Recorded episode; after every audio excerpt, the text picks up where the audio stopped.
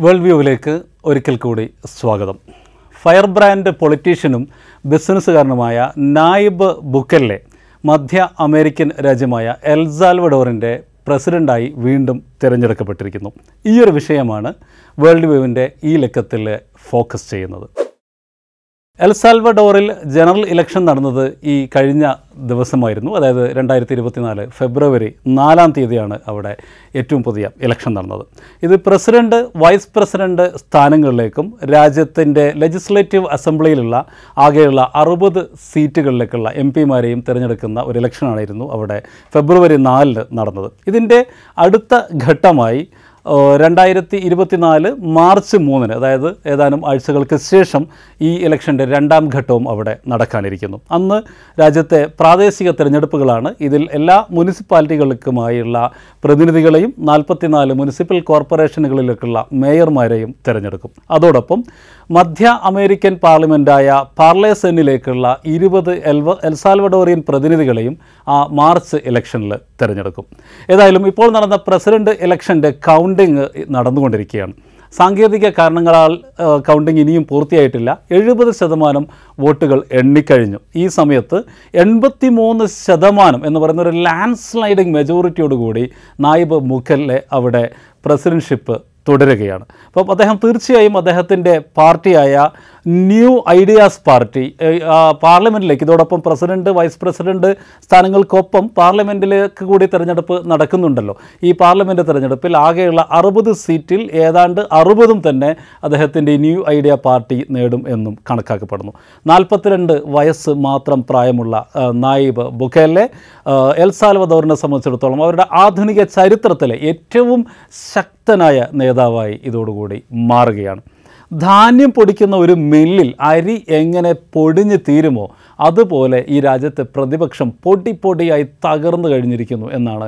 തെരഞ്ഞെടുപ്പിൽ എൺപത്തിമൂന്ന് ശതമാനം എഴുപത് ശതമാനം കൗണ്ട് ചെയ്തപ്പോൾ എൺപത്തിമൂന്ന് ശതമാനം വോട്ട് നേടിയ സമയത്ത് ബുക്കല്ലെ നടത്തിയ പ്രതികരണം. ബുക്കല്ലയിലേക്കും രാജ്യത്തിന്റെ ഇലക്ഷൻ റിസൾട്ടിന്റെ പ്രത്യാഘാതങ്ങളെക്കുറിച്ചും കൂടുതൽ കാര്യങ്ങളിലേക്ക് കടക്കുന്നതിന് മുമ്പ് ഈ ആഫ്രിക്കൻ സോറി ഈ അമേരിക്കൻ രാജ്യത്തെക്കുറിച്ചുള്ള പ്രാഥമികമായ ചില അറിവുകൾ കൂടി നമുക്ക് പരിശോധിക്കാം. നേരത്തെ സൂചിപ്പിച്ചതുപോലെ ഒരു മധ്യ അമേരിക്കൻ രാഷ്ട്രമാണ് El Salvador. Nicaragua Panama Guatemala Honduras തുടങ്ങിയ ഏഴ് രാജ്യങ്ങളാണ് മധ്യ അമേരിക്കയിൽ ഉള്ളത്. സാൻ സാൽവദോർ ആണ് എൽ സാൽവദോറിന്റെ തലസ്ഥാനം. രക്ഷകൻ അല്ലെങ്കിൽ ദ സേവ്യർ എന്നാണ് സാൽവദോർ എന്ന വാക്കിന്റെ അർത്ഥം. വളരെ ചെറിയൊരു രാജ്യമാണിത്. ആകെയുള്ള ജനസംഖ്യ അറുപത്തി അഞ്ച് ലക്ഷമാണ്. രണ്ടായിരത്തി ഇരുപത്തി മൂന്നിൽ അല്ലെങ്കിൽ രണ്ട് മാസം മുൻപുള്ള അവിടുത്തെ സെൻസസ് അനുസരിച്ച് അറുപത്തി അഞ്ച് ലക്ഷമാണ് ആ രാജ്യത്തെ. ആകെ ജനസംഖ്യ കേരളത്തിൽ ഇപ്പോൾ അനൗദ്യോഗിക കണക്കുകൾ അനുസരിച്ച് ഇവിടെ താമസിക്കുന്ന അതിഥി തൊഴിലാളികളുടെ മൊത്തം എണ്ണം മുപ്പത്തി ഒന്ന് ലക്ഷത്തിനും മുപ്പത്തഞ്ച് ലക്ഷത്തിനും ഇടയ്ക്കാണെന്ന് കൂടി ഓർക്കുക. അപ്പോഴാണ് ആ രാജ്യത്തെ ആകെ ജനസംഖ്യ അതിന്റെ ഇരട്ടി മാത്രം അതായത് അറുപത്തഞ്ച് ലക്ഷം മാത്രമേ വരുന്നുള്ളൂ എന്ന് അറിയേണ്ടത്. ഇരുപത്തൊന്നായിരം ഏതാണ്ട് ഇരുപത്തി ഒന്നായിരം സ്ക്വയർ കിലോമീറ്റർ ആണ് ആ രാജ്യത്തിന്റെ ഏരിയ. ഇത് കേരളത്തിന്റെ ഏതാണ്ട് പകുതിയോളമാണ് വലിപ്പം വരിക. ഈ അറുപത്തിയഞ്ച് ലക്ഷം വരുന്ന ജനസംഖ്യയിൽ എൺപത്തിനാല് ശതമാനം ജനങ്ങളും ക്രിസ്ത്യാനിറ്റിയാണ് ഫോളോ ചെയ്യുന്നത്. ഇതൊരു സ്പാനിഷ് കോളനിയായിരുന്നു ഒരുപാട് വർഷം. ആയിരത്തി എണ്ണൂറ്റി ഇരുപത്തി ഒന്നിലാണ് എൽ സാൽവദോർ ഫ്രാൻ സ്പെയിനിന്റെ കൊളോണിയൽ വാഴ്ചയിൽ നിന്ന് സ്വാതന്ത്ര്യം നേടുന്നത്. പിന്നീട് കുറേ കാലത്തെ അനിശ്ചിതത്വത്തിന് ശേഷം ആയിരത്തി എണ്ണൂറ്റി നാൽപ്പത്തി ഒന്നോടുകൂടി അതൊരു സോവറിൻ സ്റ്റേറ്റായി അല്ലെങ്കിൽ ഒരു പരമാധികാര രാഷ്ട്രമായി മാറി. തുടർന്ന് ഇങ്ങോട്ട് ആയിരത്തി തൊള്ളായിരത്തി എഴുപത്തി ഒൻപതിനും തൊണ്ണൂറ്റി രണ്ടിനും ഇടയിലുള്ള ദീർഘകാലം വലിയൊരു സിവിൽ വാറിന് എൽ സാൽവദോർ സാക്ഷ്യം വഹിക്കുകയുണ്ടായി. യുണൈറ്റഡ് സ്റ്റേറ്റ്സിന്റെ പിന്തുണയോടുകൂടി ആ രാജ്യം ഭരിച്ചിരുന്ന സൈനിക ഭരണകൂടവും ഇടതുപക്ഷ ഗറില്ല ഗ്രൂപ്പുകളും നമുക്കറിയാം മധ്യ അമേരിക്കയിലും ലാറ്റിൻ അമേരിക്കയിലും ഇടതുപക്ഷ ഗറില്ല ഗ്രൂപ്പുകളുടെയും ഇടതുപക്ഷ ബഹുജന സംഘടനകളുടെയും സമരങ്ങളും കലാപങ്ങളും ഒരുപാട് വർഷങ്ങൾ നീണ്ടുനിന്ന ചരിത്രമുണ്ട്. അപ്പോൾ അങ്ങനെയുള്ള ഈ ഇടത് ഗറില്ല ഗ്രൂപ്പുകൾക്കും ആ, മിലിറ്ററിക്കും ഇടയിലുള്ള ഒരു സുദീർഘമായ ആഭ്യന്തര കലാപം എൽ സാൽവദോറിൽ ഈ കാലഘട്ടത്തിൽ നടക്കുന്നുണ്ട്. ഇതിന്റെയൊക്കെ ഒരു റിസൾട്ട് എന്നോണം ഒരു ബഹുകക്ഷി ജനാധിപത്യ രാജ്യവും ഭരണഘടനയുമായി എൽ സാൽവദോർ വികസിക്കുന്നതാണ് തൊണ്ണൂറ് തൊണ്ണൂറുകൾക്ക് ശേഷം കണ്ടത്. ഏറ്റവും പുതിയ കണക്കുകൾ ഇപ്പം ഹ്യൂമൻ ഡെവലപ്മെന്റ് ഇൻഡെക്സ് ഒരു രാജ്യത്തിലെ ജനങ്ങളുടെ സാമൂഹിക നിലവാരത്തിന്റെ ആഗോള തലത്തിൽ അംഗീകരിക്കപ്പെട്ട കണക്ക് ഒരു ഒരു സൂചികയാണ് നമുക്കറിയാം ഹ്യൂമൻ ഡെവലപ്മെന്റ് ഇൻഡെക്സ് ഇതിൽ രാജ്യത്തെ ജനസംഖ്യ സോറി രാജ്യത്തെ ജനങ്ങളുടെ വിദ്യാഭ്യാസ നിലവാരം അവിടുത്തെ ആയുർ ദൈർഘ്യം അവിടുത്തെ ഓരോ വ്യക്തിയുടെയും വരുമാനം അല്ലെങ്കിൽ പെർ ക്യാപിറ്റ ഇൻകം തുടങ്ങിയ ഘടകങ്ങളാണ് ഇത് കണക്കാക്കാൻ അടിസ്ഥാനപരമായി ഉപയോഗിക്കുന്നത്. അപ്പോൾ എൽ സാൽവദോറിനെ സംബന്ധിച്ചിടത്തോളം ലോകത്താകെയുള്ള ഈ അല്ലെങ്കിൽ ഈ കണക്കുകളിലേക്ക് വരുന്ന നൂറ്റി തൊണ്ണൂറോളം രാജ്യങ്ങളിൽ നൂറ്റി ഇരുപത്തി നാലാം റാങ്കിലാണ് അവരുള്ളത്. കൂട്ടത്തിൽ നമ്മൾ ഓർക്കേണ്ട കാര്യം ഇതിനേക്കാളും പുറകിലാണ് ഇന്ത്യയുടെ സ്ഥാനം. ഏതാണ്ട് നൂറ്റി മുപ്പത്തിരണ്ടാണ് ഏറ്റവും പുതിയ ഹ്യൂമൻ ഡെവലപ്മെന്റ് ഇൻഡെക്സിൽ ഏറ്റവും പുതിയ ഹ്യൂമൻ ഡെവലപ്മെന്റ് ഇൻഡെക്സിൽ ഇന്ത്യയുടെ സ്ഥാനം നൂറ്റി മുപ്പത്തിരണ്ടാണ് അത് വെച്ച് നോക്കുമ്പോൾ എൽ സാൽവദോർ കൂടുതൽ മെച്ചപ്പെട്ട നിലയിലാണെന്നും പറയാം. ഏതായാലും എൽ സാൽവദോറിനെ സംബന്ധിച്ചിടത്തോളം ഇങ്ങനെയുള്ള പ്രാഥമികമായ അറിവുകൾക്കൊപ്പം നമ്മൾ ഓർത്തിരിക്കേണ്ട വളരെ പ്രധാനപ്പെട്ട ഒരു കാര്യം വലിയൊരു ക്രിമിനൽ സ്വഭാവം പുലർത്തുന്ന ഒരു സാമൂഹിക ഘടനയായിരുന്നു ആ രാജ്യത്തിന് ഉണ്ടായിരുന്നത് എന്നതാണ്. രണ്ടായിരത്തി പന്ത്രണ്ടിൽ ലോകത്തെ തന്നെ ഏറ്റവും ഹയസ്റ്റ് മേർഡർ റേറ്റ് ഉണ്ടായിരുന്ന രാജ്യമാണ്. അല്ലെങ്കിൽ ഇത്രയും കുറഞ്ഞ ജനസംഖ്യയുള്ള ഇത്രയും കുറഞ്ഞ കേരളത്തിന്റെ പകുതി മാത്രം വലുപ്പമുള്ള ആ രാജ്യമായിരുന്നു വെറും പന്ത്രണ്ട് വർഷങ്ങൾക്ക് മുമ്പ് ഒരു കൊല്ലം ലോകത്ത് ഏറ്റവും കൂടുതൽ കൊലപാതകങ്ങൾ നടന്നത്. അപ്പോൾ ഇങ്ങനെയുള്ള ഒരു രാജ്യത്തിലേക്കാണ് നായിബ് ബുക്കല്ലയുടെ കടന്നുവരവ്. അദ്ദേഹത്തിന്റെ ഉദയവും അദ്ദേഹത്തിന്റെ കാലഘട്ടവും ഭരണകാലഘട്ടവും ആ രാജ്യത്തെ എങ്ങനെ മാറ്റിമറിച്ചു എന്ന് നോക്കാം. രണ്ടായിരത്തി പത്തൊമ്പത് ജൂണിലാണ് നൈബ് ബുക്കല്ലെ ആദ്യമായി എൽ സാൽവദോറിന്റെ പ്രസിഡന്റ് ആകുന്നത്. അദ്ദേഹം ആ രാജ്യത്ത് നേരത്തെ സൂചിപ്പിച്ചു അവിടെ നടന്ന സുദീർഘമായ സിവിൽ വാറിന് ശേഷം അതൊരു ബഹുകക്ഷി ജനാധിപത്യ രാജ്യമായി മാറുകയുണ്ടായി. എഫ് എം എൽ എൻ എന്ന ചുരുക്കപ്പേരിൽ അറിയപ്പെടുന്ന ഒരു ലെഫ്റ്റ് വിങ് പാർട്ടിയും A R E N A എന്ന ചുരുക്കപ്പേരിൽ അറിയപ്പെടുന്ന ഒരു റൈറ്റ് വിങ് സഖ്യവുമാണ് എൽ സാൽവദോറിലെ പ്രധാനപ്പെട്ട രാഷ്ട്രീയ സഖ്യങ്ങൾ. ഈ രണ്ട് ലെഫ്റ്റ് റൈറ്റ് സഖ്യങ്ങളിലും പെടാത്ത മൂന്നാമതൊരു പാർട്ടിയുടെ ഇപ്പോൾ അദ്ദേഹത്തിന്റെ പാർട്ടിയുടെ പേര് നയബിന്റെ പേര് പാർട്ടിയുടെ പേര് ന്യൂ ഐഡിയാസ് പാർട്ടി എന്നാണ് നേരത്തെ സൂചിപ്പിച്ചതുപോലെ. അപ്പോൾ ഈ ലെഫ്റ്റിലും റൈറ്റിലും അല്ലാത്ത മറ്റൊരു സഖ്യത്തിൽപ്പെട്ട ഒരാൾ ആ രാജ്യത്ത് പ്രസിഡന്റായി ഇതിനു മുമ്പ് ഒരു തവണ മാത്രമേ വന്നിട്ടുള്ളൂ. അല്ലെങ്കിൽ അങ്ങനെ മൂന്നാമതൊരു പാർട്ടിയിൽ നിന്നും എൽ പ്രസിഡന്റായി വരുന്ന രണ്ടാമത്തെ മാത്രം രാഷ്ട്രത്തലവനാണ് നായിബ് ബുക്കല്ലെ. രണ്ടായിരത്തി പത്തൊമ്പത് ജൂണിലാണ് അദ്ദേഹം നേരത്തെ സൂചിപ്പിച്ചതുപോലെ ആദ്യമായി അധികാരമേറുന്നത് അന്ന് അദ്ദേഹത്തിന് വെറും മുപ്പത്തിയേഴ് വയസ്സ് മാത്രമാണ് പ്രായം. അതിനു മുമ്പ് രണ്ടായിരത്തി പന്ത്രണ്ട് മുതൽ അന്ന് അദ്ദേഹത്തിന് രണ്ടായിരത്തി പന്ത്രണ്ട് എന്ന് പറയുമ്പോൾ നായിബിനെ സംബന്ധിച്ചിടത്തോളം വെറും മുപ്പത് വയസ്സ് പ്രായമുള്ള സമയം. രണ്ടായിരത്തി പന്ത്രണ്ട് മുതൽ തുടർച്ചയായി രണ്ട് തവണ അദ്ദേഹം എഫ് എം എല്ലിന്റെ അല്ലെങ്കിൽ അവിടുത്തെ ഇടതുപക്ഷ സഖ്യത്തിന്റെ പ്രതിനിധിയായി എൽ സാൽവദോറിന്റെ തലസ്ഥാനത്ത് ഉൾപ്പെടെ രണ്ട് കോർപ്പറേഷനുകളിൽ തുടർച്ച തുടർച്ചയായി രണ്ട് ടേമുകളിൽ മേയറായി തിരഞ്ഞെടുക്കപ്പെടുകയും അധികാരം കൈയാളുകയും അങ്ങനെ രാഷ്ട്രത്തിന്റെ ഒരു ശ്രദ്ധ പിടിച്ചെടുക്കുകയും ചെയ്തിരുന്നു.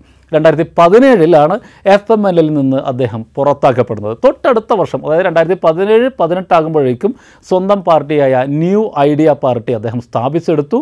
വെറും രണ്ട് വർഷങ്ങൾക്കുള്ളിൽ രണ്ടായിരത്തി പത്തൊമ്പതിലെ ഇലക്ഷനിൽ അൻപത്തിമൂന്ന് ശതമാനം വോട്ടോടുകൂടി അദ്ദേഹം ആ രാജ്യത്തിന്റെ പ്രസിഡന്റായി മാറി. അപ്പോൾ ബുക്കലയെ സംബന്ധിച്ചിടത്തോളം ഞാൻ നേരത്തെ സൂചിപ്പിച്ചു ആ രാജ്യം അല്ലെങ്കിൽ എൽസാൽവദോർ ലോകത്തെ ഏറ്റവും ഉയർന്ന ക്രിമിനൽ റേറ്റുള്ള ഒരു രാജ്യമായിരുന്നു. ഈ ഒരു കൊടും ക്രിമിനൽ പശ്ചാത്തലമാണ് അദ്ദേഹത്തിന് അധികാരം ഉറപ്പിക്കാനും ആ, രാജ്യത്ത് സ്വന്തമായൊരു വ്യക്തിമുദ്ര പതിപ്പിക്കാനുമുള്ള ഒരു ബാക്ക്ഗ്രൗണ്ടായി വർത്തിച്ചത്. പ്രധാനമായും രണ്ട് ഗ്യാങ്ങുകൾ ബാരിയോ എയ്റ്റീൻ അതേപോലെ എം എസ് തേർട്ടീൻ ഈ രണ്ട് ക്രിമിനൽ ഗ്യാങ്ങുകളായിരുന്നു എൽ സൽവദോറിന്റെ ആയിരത്തി തൊള്ളായിരത്തി തൊണ്ണൂറുകൾ മുതൽ അല്ലെങ്കിൽ ആധുനിക ജനാധിപത്യ എൽ സാൽവദോർ രൂപീകൃതമായതിനു ശേഷമുള്ള കഴിഞ്ഞ പത്ത് നാല് നാൽപ്പതോളം കൊല്ലങ്ങളോളം ഈ എൽ സാൽവദോറിന്റെ സാമൂഹിക ഘടനയെ നിയന്ത്രിച്ചിരുന്നത് ഈ രണ്ട് ക്രിമിനൽ ഗ്യാങ്ങുകളായിരുന്നു. രണ്ടായിരത്തി പതിനഞ്ചിൽ അന്ന് ആ രാജ്യത്തെ ജനസംഖ്യ അറുപത് ലക്ഷമാണ്. ഇന്നത് അറുപത്തഞ്ച് ലക്ഷം കഴിഞ്ഞ് കവിഞ്ഞിരിക്കുന്നു. അന്ന് അറുപത് ലക്ഷം ജനസംഖ്യ ഉണ്ടായിരുന്ന സമയത്ത് അറുപതിനായിരം ജനങ്ങൾ അല്ലെങ്കിൽ ആളുകൾ പൗരന്മാർ ഈ രണ്ടാൽ ഒരു ക്രിമിനൽ ഗ്യാങ്ങിലെ അംഗങ്ങളായിരുന്നു. അവിടുത്തെ ആ ആ സമയത്തെ ഒരു വാർഷിക ഹോമിസൈഡ് റൈറ്റ് അല്ലെങ്കിൽ കൊലപാതകങ്ങളുടെ നരഹത്യയുടെ ഒരു വാർഷിക തോത് എന്താണെന്ന് ചോദിച്ചാൽ ഒരു ലക്ഷത്തിന് നൂറ്റിമൂന്ന് പേർ എന്നതായിരുന്നു. ഇത് രണ്ടായിരത്തി പതിനഞ്ചാകുമ്പോൾ കൊലപാതകങ്ങളുടെ കണക്ക് അറ്റമില്ലാതെ ഉയരുകയായിരുന്നു. ആറായിരത്തി അറുന്നൂറ്റി അൻപത് പേർ ആയിരുന്നു രണ്ടായിരത്തി പതിനഞ്ചിൽ ഒരൊറ്റ വർഷം അവിടെ കൊല ചെയ്യപ്പെട്ടത്. എന്നാൽ ഇത് ഈ ഒരു നിലയിൽ നിന്ന് രാജ്യത്തിന് ഒരു മാറ്റം അല്ലെങ്കിൽ ഒരു മുക്തി നൽകും എന്ന വാഗ്ദാനവുമായി നൈബ് ബുക്കല്ലെ രണ്ടായിരത്തി പത്തൊൻപതിൽ അധികാരത്തിലെത്തുകയും അതോടുകൂടി ഈ ഗ്യാങ്ങുകൾക്കെതിരായ കടുത്ത ശിക്ഷാ നടപടികൾ ആരംഭിക്കുകയും ചെയ്തു. രണ്ടായിരത്തി ഇരുപത്തിരണ്ടിൽ അതായത് അദ്ദേഹം അധികാരമേറ്റ് വൈകാതെ തന്നെ രണ്ടായിരത്തി ഇരുപത്തി രണ്ടിൽ ഒരു വീക്കെൻഡിൽ മാത്രം എൽ സാൽവദോറിൽ ഒരൊറ്റ വീക്കെൻഡിൽ മാത്രം എൺപതിലേറെ പേർ ഈ ഗ്യാങ്ങുകളുടെ കൂട്ടക്കുരുതിക്ക് ഇരയായതിനെ തുടർന്നാണ് അദ്ദേഹം തന്റെ നീക്കം കൂടുതൽ കർക്കശമാക്കുന്നത്. ബുക്കാലയുടെ ഗവൺമെന്റിന്റെ പ്രവർത്തനങ്ങളുടെ ഫലമായി തുടർന്നുള്ള വാരങ്ങളിൽ എഴുപത്തി അയ്യായിരത്തോളം ആളുകൾ അപ്പോൾ അറുപതിനായിരം ആളുകൾ ഈ ക്രിമിനൽ ഗ്യാങ്ങുകൾ അസോസിയേറ്റഡ് ആണെന്ന് പറഞ്ഞു അവരും അവരുമായി അഫിലിയേറ്റ് ചെയ്യപ്പെട്ടവരുമായ എഴുപത്തി അയ്യായിരത്തോളം എൽ സാൽവദോർ ഈ പൗരന്മാരെയാണ് തുടർന്ന് അദ്ദേഹം ജയിലിലടച്ചത്. ഒറ്റയടിക്ക് രാജ്യത്തെ ക്രിമിനൽ ക്രിമിനൽ പശ്ചാത്തലമുള്ള ആളുകളെ കൂട്ടം കൂട്ടമായി വേട്ടയാടുകയും അറസ്റ്റ് ചെയ്യുകയുമായിരുന്നു. ഈ അറസ്റ്റുകളും ഈ വേട്ടയും ഫലം കണ്ട് തുടങ്ങുകയും ചെയ്തു. ഒടുവിൽ രണ്ടായിരത്തി ഇരുപത്തി മൂന്ന് മെയ് പത്തിന് അതായത് അദ്ദേഹം അധികാരമേറി ഈ ഈ കൂട്ട അറസ്റ്റുകൾ കഴിഞ്ഞ് ഏതാനും നാളുകൾക്ക് ശേഷം അല്ലെങ്കിൽ ഒരു വർഷത്തിന് ശേഷം രണ്ടായിരത്തി ഇരുപത്തി മൂന്ന് മെയ് പത്തിന് ബുക്കേലെ നടത്തിയ ഒരു ട്വീറ്റ് അനുസരിച്ച് അതിന് അവിടുന്ന് മുതൽ പുറകോട്ടുള്ള മുന്നൂറ്റി അറുപത്തി അഞ്ച് ദിവസങ്ങളിൽ ആ രാജ്യത്ത് ഒരു കൊലപാതകം പോലും ഔദ്യോഗികമായി രേഖപ്പെടുത്തിയിട്ടുണ്ടായിരുന്നില്ല. അല്ലെങ്കിൽ വലിയ ഒരു സ്റ്റേറ്റസ് സീറോയിലേക്ക് താഴ്ത്തി കൊണ്ടുവരാൻ ബുക്കലിലേക്ക് സാധിച്ചു. രണ്ടായിരത്തി ഇരുപത്തി മൂന്നാകുമ്പോൾ അവിടെയുള്ള ഹോമിസൈഡ് റേറ്റ് എന്ന് പറയുന്നത് ഒരു ലക്ഷത്തിന് രണ്ട് പോയിന്റ് നാല് ആയി ചുരുങ്ങി. അതായത് ഒരു ലക്ഷത്തിൽ നൂറ്റി മൂന്ന് ആളുകൾ ഓരോ വർഷവും കൊല്ലപ്പെട്ടിരുന്നിടത്ത് നിന്ന് ഒരു ലക്ഷത്തിൽ വെറും രണ്ടാളുകൾ മാത്രമായി കൊലപാതകങ്ങളുടെ സംഖ്യ അത്ഭുതകരമായ വിധത്തിൽ താണു തുടങ്ങി.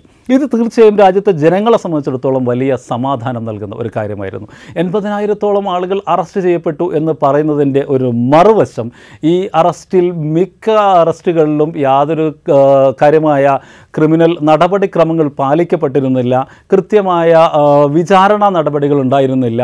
നമ്മളുടെ രാജ്യത്തുൾപ്പെടെ കുപ്രസിദ്ധമായ ഏറ്റുമുട്ടൽ കൊലപാതകങ്ങളുടെ വലിയൊരു കണക്കും ഈ കൂട്ടത്തിൽ ഉണ്ടായിരുന്നു. ഏതായാലും ബുക്കല്ലയുടെ ഈ പുതിയ ഇലക്ഷനോട് കൂടി ഈ രാജ്യത്തിന്റെ ഭാവി എന്തായിരിക്കും എന്ന ഒരു വലിയ ചോദ്യം ഇപ്പോൾ നമ്മുടെ മുമ്പിലുണ്ട്. എൽ സാൽവദോറിനെ സംബന്ധിച്ചിടത്തോളം അവരുടെ ഭരണഘടന തുടർച്ചയായ രണ്ട് പ്രസിഡൻഷ്യൽ ടേം ഒരു പ്രസിഡന്റിന് അനുവദിക്കുന്നുണ്ടായിരുന്നില്ല. എന്നാൽ കഴിഞ്ഞ വർഷം അദ്ദേഹം നയബ് ചെയ്ത ഒരു കാര്യം ഭരണഘടനാ കോടതിയിലേക്ക് പുതിയ ഏതാനും ജഡ്ജിമാരെ നിയമിച്ചു.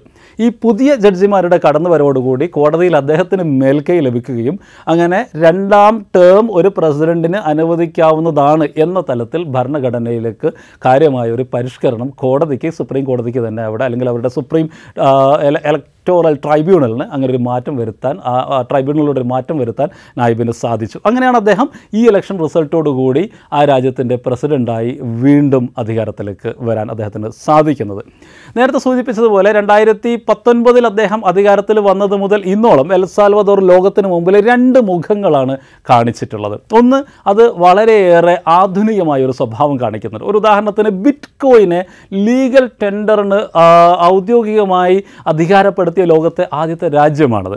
മിസ് യൂണിവേഴ്സ് ആ രാജ്യത്ത് നിന്നാണുള്ളത്. അപ്പോൾ ഇങ്ങനെ ആധുനികീകരണത്തിന്റെ ഒരു മുഖം ആ രാജ്യത്തിനുണ്ട്. മറുവശത്ത് നേരത്തെ സൂചിപ്പിച്ച പോലെ കൂട്ടക്കൊലകളുടെ ഒരു പശ്ചാത്തലം ആകെ ജനസംഖ്യയുടെ രണ്ട് ശതമാനത്തിലേറെ പേർ ലീഗലോ ഇല്ലീഗലോ ആയി തടവിൽ കഴിയുന്ന ഒരു രാജ്യം. ഇങ്ങനെ ഒരു എന്താ അങ്ങേയറ്റത്തെ ഒരു വയലന്റായ ഒരു രാജ്യത്തെ ഒരു പോലീസ് സ്റ്റേറ്റായി കൂടി മാറ്റിക്കൊണ്ടാണ് ബുക്കലിലെ ആധുനിക ലോകത്തിന് മുമ്പിൽ എൽസാൽവദോറിന്റെ രണ്ട് വ്യത്യസ്ത മുഖങ്ങൾ കാണിക്കുന്നത്. ജനാധിപത്യത്തിന്റെയും ഭരണഘടന ഭരണഘടനയുടെയും കടുത്ത ധ്വംസനം കൂടിയാണ് കഴിഞ്ഞ ഒരു ടേമിൽ ബുക്കലെ അവിടെ കാണിച്ചത്. പ്രതിപക്ഷത്തെ നേരത്തെ അദ്ദേഹത്തിന്റെ തന്നെ വാക്കുകൾ കടമെടുത്താൽ പ്രതിപക്ഷത്തെ അദ്ദേഹം തവിട് പൊടിയാക്കി കളഞ്ഞു.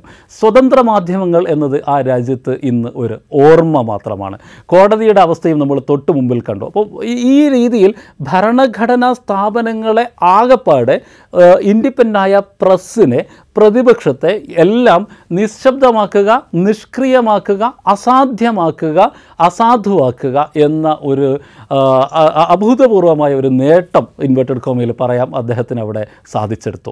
മനുഷ്യാവകാശങ്ങൾക്ക് പുല്ലുവിലയാണ് അയാൾ അദ്ദേഹം കൽപ്പിച്ചിട്ടുള്ളത്. ലോകത്തെ ഏറ്റവും വലിയ മനുഷ്യാവകാശ പ്രസ്ഥാനങ്ങളിലൊന്നായ ഹ്യൂമൻ റൈറ്റ് വാച്ചിന്റെ ഡെപ്യൂട്ടി ഡയറക്ടറായ യുവാൻ പാപ്പിയറിന്റെ വാക്കുകൾ കടമെടുത്താൽ നൈബ് ബുക്കലെ സംബന്ധിച്ചിടത്തോളം അദ്ദേഹം അങ്ങേയറ്റം അൺഡെമോക്രാറ്റിക് ആണ് ഹൈലി അബ്യൂസീവാണ് തീർത്തും ജനാധിപത്യ വിരുദ്ധ സ്വഭാവമുള്ള മര്യാദ കെട്ട ഒരു രാഷ്ട്ര നേതാവാണ്. അതേസമയം തന്നെ അദ്ദേഹം ഹൈലി പോപ്പുലറുമാണ് ഏറ്റവും ജനകീയനുമാണ്. ഇങ്ങനെ ജനാധിപത്യ വിരുദ്ധതയും മര്യാദകേടും കാണിക്കുന്ന ഒരു നേതാവ് തന്നെ അല്ലെങ്കിൽ ഒരു ഒരു ഒരു ഭരണാധികാരിക്ക് ഏറ്റവും കൂടുതൽ പോപ്പുലറാകുക എന്ന് പറയുന്നത് ഇത്തരത്തിലുള്ള ഒരു സഹവർത്തിത്വം സാധാരണഗതിയിൽ അസാധ്യമാണെങ്കിലും എൽ സാൽവദോറിൽ അത് സാധ്യമാണെന്ന് അദ്ദേഹത്തിന് കാണിക്കാൻ കഴിഞ്ഞു എന്നുള്ളതാണ് വലിയൊരു വൈരുദ്ധ്യമെന്ന് അദ്ദേഹം ചൂണ്ടിക്കാണിക്കുന്നു. ബുഖേലെ സംബന്ധിച്ചിടത്തോളം അദ്ദേഹത്തിന്റെ പൊളിറ്റിക്കൽ പ്രോപ്പഗൻഡയിലുള്ള മികവ് അത്ഭുതകരമാണെന്ന് ഇവാൻ പാപ്പിയർ നിരീക്ഷിക്കുന്നു.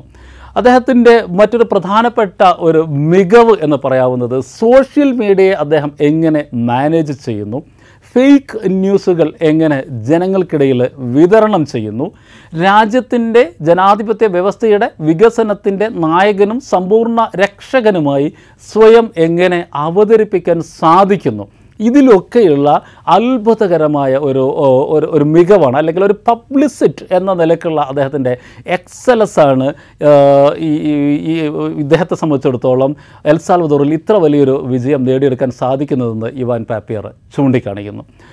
ഇതിന്റെ കൂടെ എടു ചേർത്ത് പറയേണ്ട മറ്റൊരു കാര്യം വിസ്തൃതമായ ജനാധിപത്യ മനുഷ്യാവകാശ പ്രവർത്തക അന മരിയ മെൻഡസിന്റെ അഭിപ്രായത്തിൽ ഈ ലോകത്ത് തന്നെ ഇന്നുള്ള ഭരണാധികാരികളുടെ ഇടയിൽ ഏറ്റവും ഏറ്റവും സൂക്ഷ്മമായി ഏറ്റവും ഡെലിക്കേറ്റായ ഒരു തലത്തിൽ പൊളിറ്റിക്കൽ ആയുള്ള എല്ലാ ഐഡന്റിറ്റികളെയും പൂർണമായും ഡിസ്പ്ലേസ് ചെയ്യാനും ഒപ്പോസിഷനെ നിഷ്പ്രഭമാക്കാനും കഴിവുള്ള ഒരു നേതാവാണ് അല്ലെങ്കിൽ ഒരു രാഷ്ട്രനായകനാണ് നായിബ് ബുക്കലെ എന്നാണ്.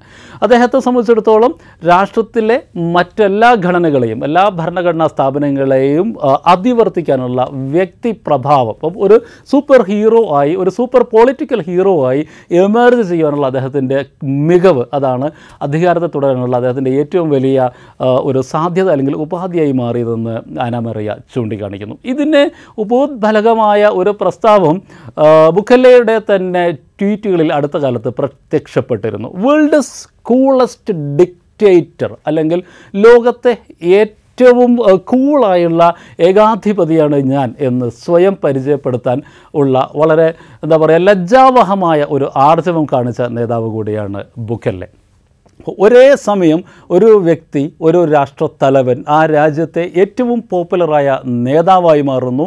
അതേ സമയം തന്നെ ആ വ്യക്തി ആ രാഷ്ട്രീയ പ്രസ്ഥാനം ആ രാജ്യത്തെ ജനാധിപത്യ ഭരണഘടനാ തത്വങ്ങളെയും സ്ഥാപനങ്ങളെയും പ്രസ്ഥാനങ്ങളെയും അപ്പാടെ നിരായുധീകരിക്കുകയും നിസ്സാരവൽക്കരിക്കുകയും നശിപ്പിക്കുകയും ചെയ്യുന്നു എന്നുള്ള വൈരുദ്ധ്യപൂർണമായ ഒരു മുന്നറിയിപ്പ് ജനാധിപത്യ പ്രസ്ഥാനങ്ങളെയും മീഡിയയെയും ഏത് രീതിയിൽ അതേപോലെ മാസിനെയും ഏത് രീതിയിൽ മാനേജ് ചെയ്യുകയാണെങ്കിൽ ഏത് കൂൾ ഡിക്റ്റേറ്റർക്കും ഏത് ഹാർഡ് ഡിക്റ്റേറ്റർക്കും ജനാധിപത്യം എന്ന പ്രക്രിയ ഉപയോഗിച്ചുകൊണ്ട് തന്നെ അത്ഭുതകരമായ ജനസമ്മിതിയോട് കൂടി ഒരു രാജ്യത്തിന്റെ അധികാരത്തിലെത്താൻ സാധിക്കുമെന്നുള്ളതിന്റെ ഒരു വലിയ വിപത് സൂചന ജനാധിപത്യം എന്ന് പറയുന്ന ഒരേ ഒറ്റ the best alternative the best available ഓൾട്ടർനേറ്റീവിന്റെ ഒരു നടുക്കുന്ന മറുവശം ആണ് എൽ സാൽവദോർ ഇലക്ഷൻ ഫലം ലോകത്തിന് നൽകുന്നതെന്ന് നമ്മൾ വളരെ ഗൗരവത്തോടു കൂടി ഏഹ്, ബോധ്യപ്പെടേണ്ട അല്ലെങ്കിൽ തിരിച്ചറിയേണ്ട ഒരു കാര്യമാണ്.